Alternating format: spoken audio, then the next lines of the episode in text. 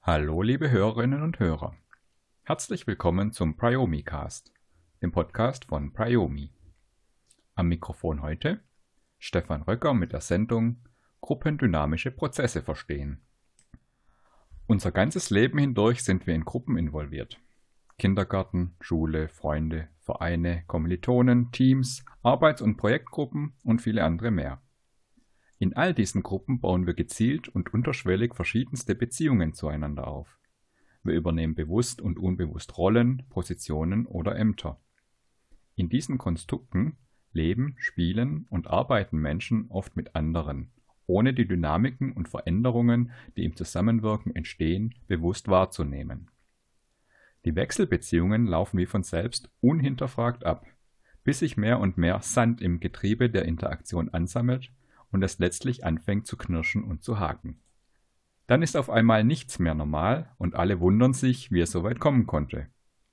Dass solche Störungen häufig eine längere Geschichte haben, wird den Beteiligten erst bewusst, wenn die Gruppe sich intensiv damit auseinandersetzt, wie sich die Störung entwickelt hat. Das kostet eine Menge Zeit, weil die Auslöser im Nachhinein oft nur schwierig zu rekonstruieren sind. Daher bekämpfen die Menschen meist nur die Symptome und bemühen sich nicht, die Ursachen herauszuarbeiten. Dadurch bleibt ein Rest Sand zurück, der die Gruppe eher früher als später wieder in eine ähnliche Situation bringt.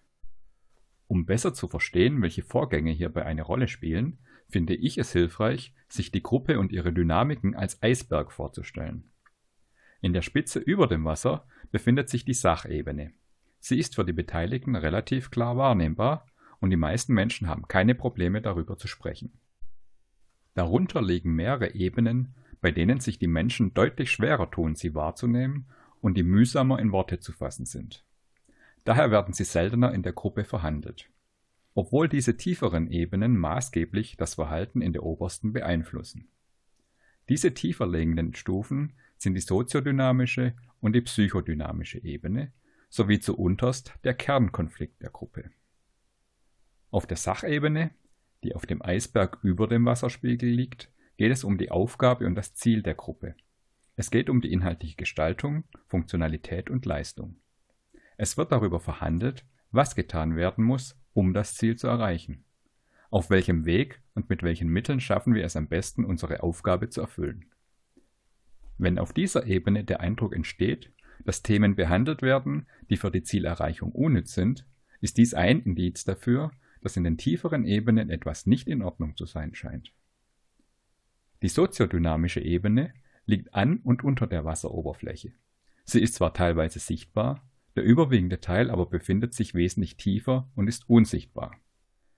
Die Einschätzung auf diesem Level erfolgt weniger über das, was kommuniziert wird, als vielmehr, wie die Menschen miteinander umgehen. Wie zeigt sich das Beziehungsgeflecht? Wie wird untereinander gesprochen? Hören sich die Beteiligten gegenseitig aktiv zu? Wie reagieren die unterschiedlichen Personen aufeinander? Wie interagieren sie miteinander? Werden die Beiträge gemäß ihrem Inhalt gewertet oder hängt es davon ab, wer etwas sagt? Diese Verhaltensweisen werden zwar gesehen und sind in ihrer Auswirkung spürbar, kommen aber in den meisten Gruppen selten offen zur Sprache, weil sie unbequem sind und, oberflächlich betrachtet, die Gruppe und ihre Arbeit stören. Wenn überhaupt, dann wird informell darüber gesprochen und untereinander in Kleingruppen über die anderen getuschelt und gelästert. Es existiert in vielen Gruppen praktisch ein Tabu, offen über die Verhaltensweisen einzelner Personen und ihre Auswirkungen auf die Gruppe zu sprechen, weil Sach- und Beziehungsebene strikt getrennt werden. Der Wechsel auf die Metaebene, um über dysfunktionale Verhaltensweisen zu reden, findet nicht statt und muss gelernt werden. Unter dieser soziodynamischen befindet sich die psychodynamische Ebene. Darin liegen die individuellen, unbewussten Motive der Gruppenmitglieder, die Wünsche, Bedürfnisse, Ängste, Vorurteile und Erfahrungen, welche sie in die Gruppe mitbringen und die in unterschiedlichen Gruppensituationen zutage treten. Neue Situationen werden mit Erfahrungen aus dem bisherigen Leben verglichen und Menschen reagieren, wie sie es bereits in einer ähnlichen Situation schon früher gemacht haben und gewohnt sind, ohne darüber nachzudenken, ob diese Reaktion in diesem Augenblick tatsächlich angemessen ist oder nicht. Es geht auf dieser Ebene nicht mehr um das Wie in der Gruppe gehandelt wird, sondern um das Warum. Ohne persönliche Hintergründe und Motive einer Person zu kennen, bewerten Gruppenmitglieder zum Beispiel ein für sie befremdendes, unpassendes Verhalten aus ihrer eigenen Perspektive negativ und lehnen es ab. Mit der Kenntnis der Hintergründe und der Perspektive der Betroffenen sähe das oft anders aus, und viele Missverständnisse könnten sich auflösen. Solche Irritationen sind aber nicht nur negativ zu sehen. Ganz im Gegenteil. Aus solchen Interventionen und den Gesprächen darüber entstehen sehr oft auch neue Ideen und führen zu Weiterentwicklungen in der Gruppe und den einzelnen Individuen. Auf der tiefsten Ebene des Eisbergs liegt der unbewusste Kernkonflikt der Gruppe. Dieser Kernkonflikt wird häufig als wiederkehrendes Muster beschrieben, das bereits in der Gründung der Gruppe angelegt ist. Der Kernkonflikt ist die individuelle Begründung jeder Gruppe, wie sie mit den drei darüber liegenden Ebenen umgeht. König und Schattenhofer formulieren es in ihrem Buch Einführung in die Gruppendynamik so. Im gruppendynamischen Verständnis geht es darum, einen solchen Kernkonflikt als konstitutiven Teil der Gruppe zu begreifen und die in ihm angelegte Spannung so zu gestalten und zu nutzen, dass die Gruppe nicht blockiert, sondern in Bewegung bringt. Die Entdeckung dieses Konflikts kann zwar für den Bestand einer Gruppe, zumindest anfänglich und vorübergehend, identitäts- und existenzbedrohend sein. Doch ist er erst einmal kommunizierbar, kann er auch zu einem zentralen Mittel der Kohäsion werden. Mein Fazit.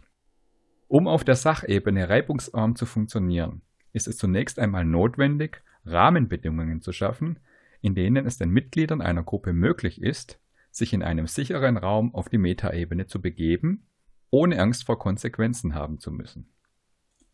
In diesem sicheren Raum, der regelmäßig neu geschaffen werden muss, kann dann alles verhandelt werden, was sowohl das Wie als auch das Warum der Gruppe betrifft. Mit dieser Besprechbarkeit kann somit eine bessere Basis für die Sachebene erreicht werden. Im besten Fall macht sich dies positiv sowohl auf sozialer als auch auf ökonomischer Ebene bemerkbar. Soweit für heute.